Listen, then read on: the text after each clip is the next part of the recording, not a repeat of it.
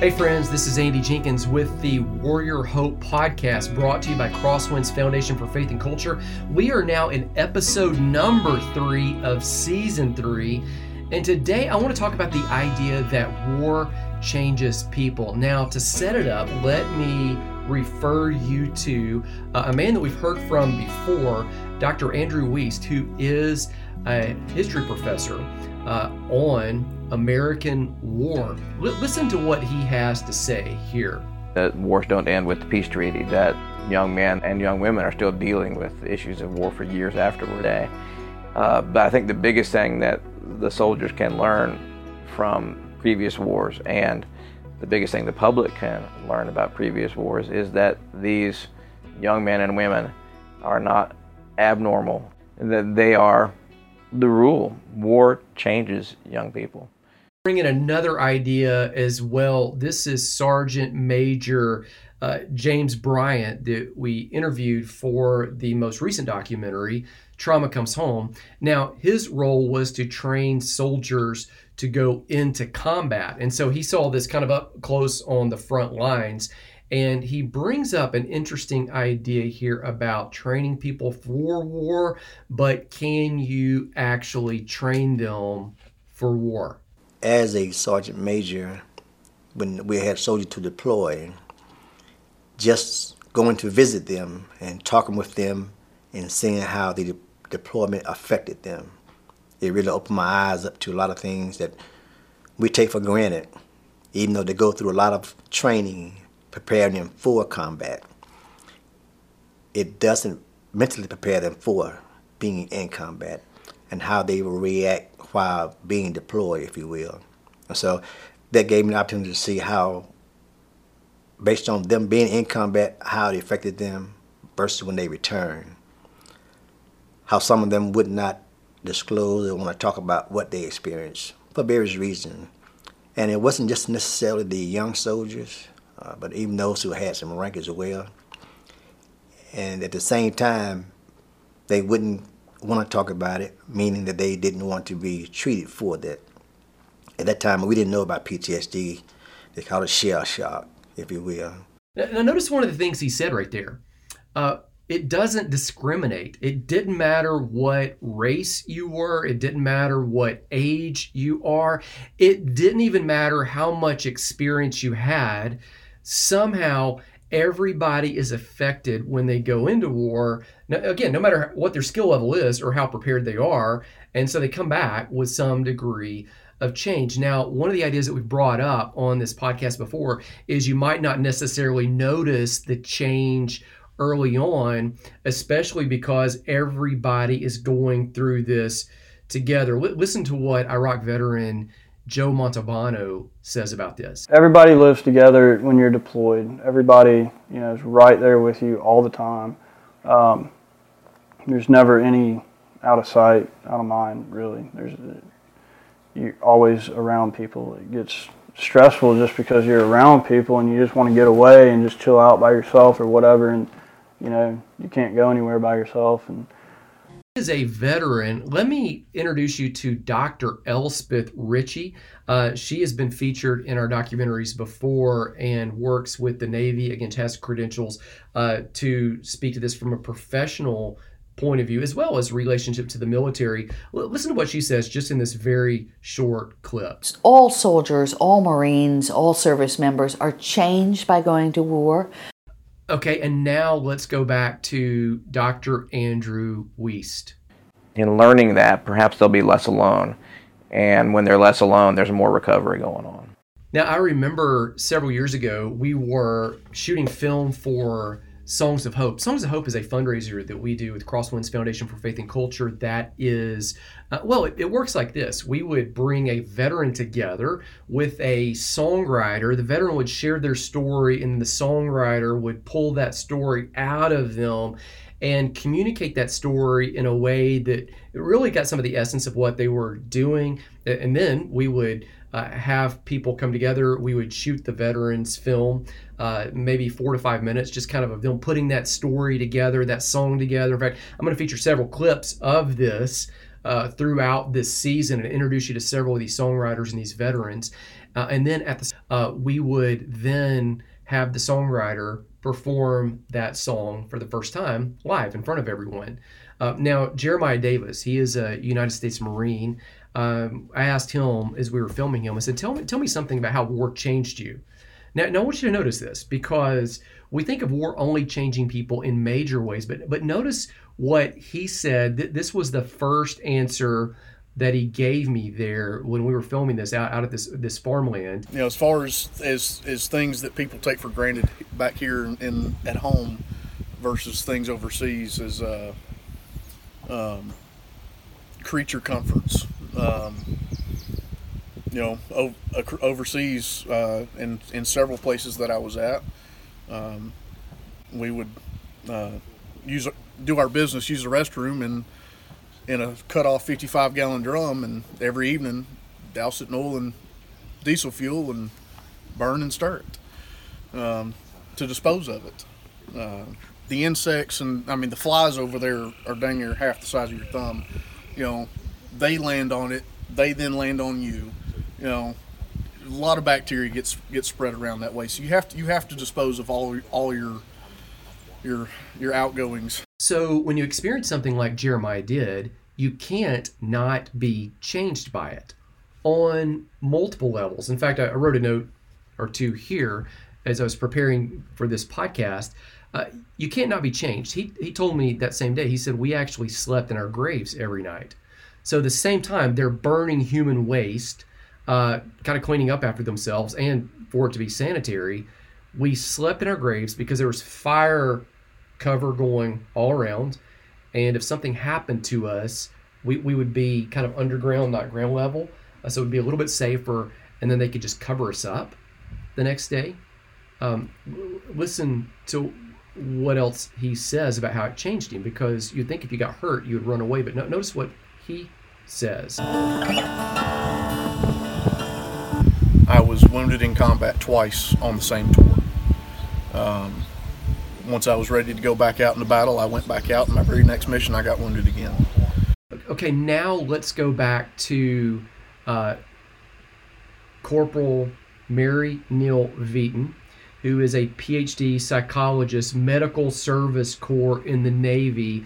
Uh, notice what she says, and, and, I'm saying go back because she's been in several of our documentaries. If you have ever watched those uh, or streamed those, the links are down in the show notes below for you. Notice what she says about deployment. My fellow warriors and I, um, we do not deploy fit for full duty, perfectly sane, and come back mentally ill or insane on any level. And now let's quickly refer back to Dr. Andrew Wiest. You can't see the things that these young men and women have seen without being changed by it. So we're, we're bouncing all around, but I think it's important for us to kind of get the bigger picture and just see this coming from all different angles. Um, at this point, I want to introduce you to Washington Booker III. Now, he is one of the men that is featured in the documentary, the first one, Invisible Scars.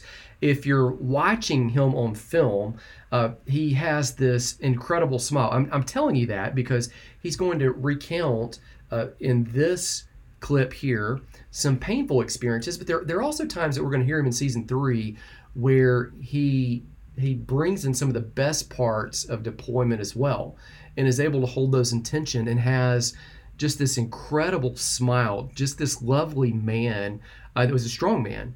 Now, notice what he says about his experience. Killing is not a. Um, I, I don't know, they turn it into something and make it acceptable to you. You know, they run you till you almost fall out, and then you just, you're saying, kill, kill, kill.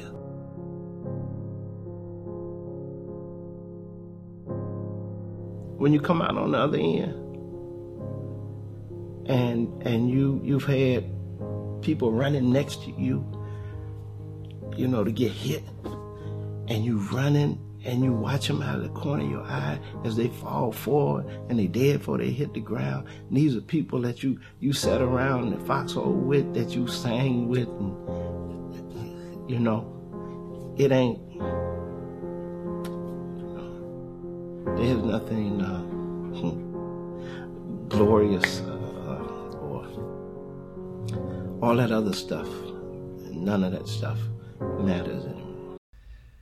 Now you go through something like Washington Booker has endured, or some of the other people, uh, Jeremiah, others that we've uh, featured on the podcast in previous seasons and in some of the documentaries, and you realize one of the things that we've mentioned here is is true that it would be less normal to not be affected by this. Now, that doesn't mean you have to have an outburst or outrage, but at some level, you have to acknowledge that there is pain that's happened and you've got to process that and work through that. Here's what Dr. Colonel Mary Vieten says. L- listen again. This this will shed some light on it. And we come back uh, traumatized. Um, the things that we do, that we have volunteered to do, and we would do again on behalf of um, the American public, um, are frequently traumatizing. And when we come home, we suffer, and that is normal. Now, early on, we might not see the change, the transition, uh, but Bruce Chaplin, that's who I'm going to set up right here. Notice how he says uh, that war changes people such that there's almost this permanent change. Now, now going through life, you go through a certain season, it's going to change you a good bit as well. But uh, Bruce Chaplin here, pastoral psychologist that I'll refer to several times throughout this season, notice what he said to one mother about her son returning from war. I had a mother one time, and her 19 year old son was in the Army National Guard. He'd been overseas, he came home. They, he lived with them before he that, and he still had his home. And when he came home, it was just assumed he's going to move back in with mommy and daddy, get a job, go to school, whatever. He comes home, and within a few months, the mother came to me and she said, I don't understand. He's not my son. I said, What do you mean? She said, He's not the son that I sent off on deployment a year ago. She said, He's different. He's moody. He's hypervigilant. He's got a lot of anxiety. He can't find a job. If he finds a job, he can't hold a job. And he's hanging out more. He's drinking. He's not behaving like my son. And the problem is, he isn't your son in the psychiatric psychology. Biologically, he's your son. But he's changed radically, and so have you. And you don't you're just expecting to take home what you sent away. It doesn't happen.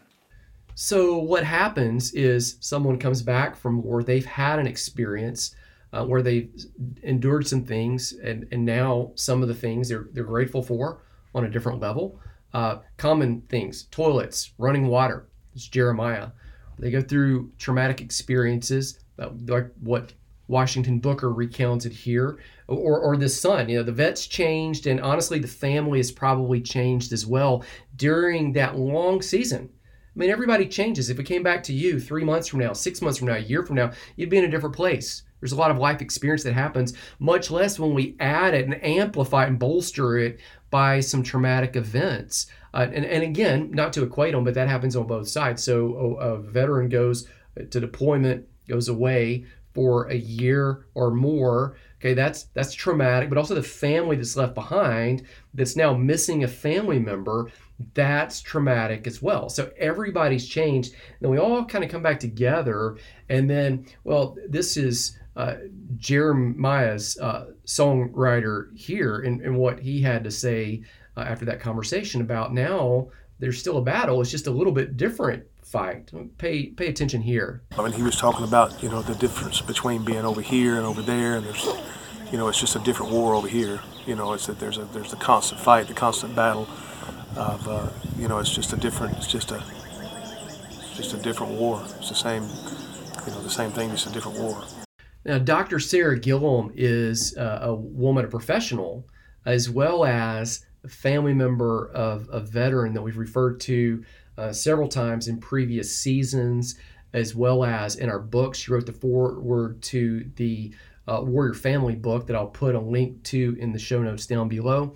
Uh, and uh, she referred to an event that her and her husband experienced uh, when they went out one night and he's reacting to a different situation. Uh, but in the moment, he got upset by a very small thing. Now, notice what she says because there's some tension here that we're going to bring out about war, deployment, changing people. Now what? Um, excuse me for a minute. Hard to recognize the signs and symptoms of moral injury. You have a spouse who you married who you know is strong and vibrant and very good at what they do, and you're proud. You're proud of that strength of, you know, he is a warrior. Um, and there's a lot that goes. And as a spouse, that's difficult because you want to be there, you want to know. But for them, if they love you, they may not be able to go. So there is a moral and as well as a spiritual wound that needs to be healed. Notice that in that statement, uh, Sarah, Dr. Gillum referred to both post traumatic stress disorder, PTSD, and also, she mentioned moral injury. Now, moral injury is the subject of another episode that we'll bring up. In fact, I'll do probably two episodes on moral injury here midway through this season. Uh, there is a film we've done on that that she is in honoring the so- code. Um, and she did reference right there. Sometimes the warrior can't tell everybody everything. Um, and sometimes there are hurts that they carry that have to do even with the family. They come back and and the family's changed or the family's not there exactly like they might have thought that they should be. Listen to Jeremiah here and how that was part of his experience. Um, and when I came home, uh, my family was not able to be there.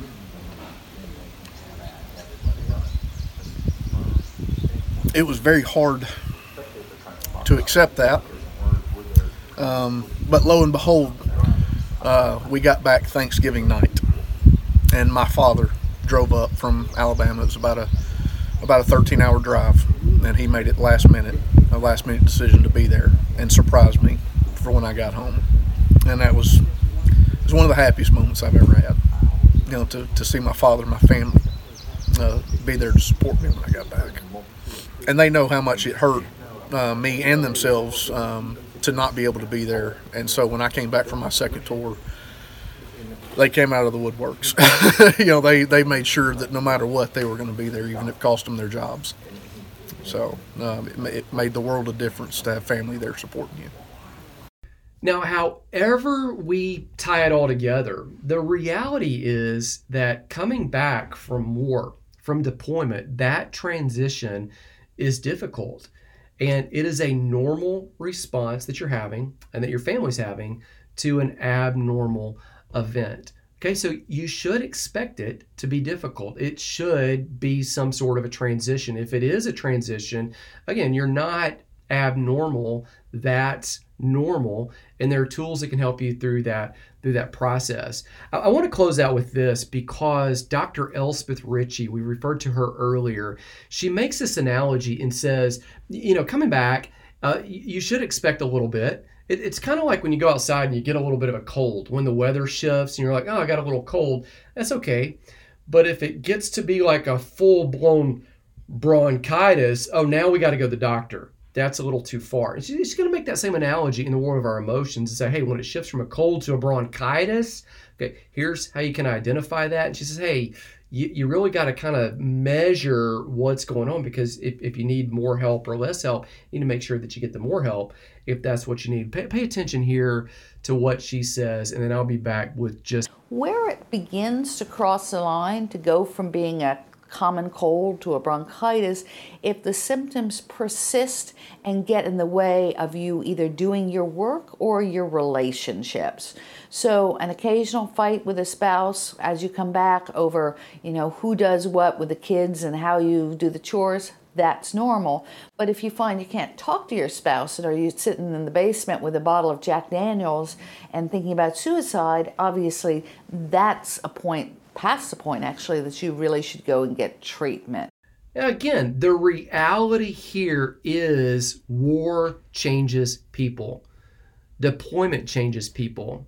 But the truth is, non war, for lack of a better term, it changes people as well. And one of the things that I've seen over and over in our time of working with veterans is that so many of them feel that they are a second class of military because they might not have been on the front lines. That's not all of them, and I certainly don't want to put words in anyone's mouth, but it does seem that we bump into that sentiment, uh, even in words, a lot. And so, in the next episode, I want to talk about that idea that not only does war change people, but non war changes people as well.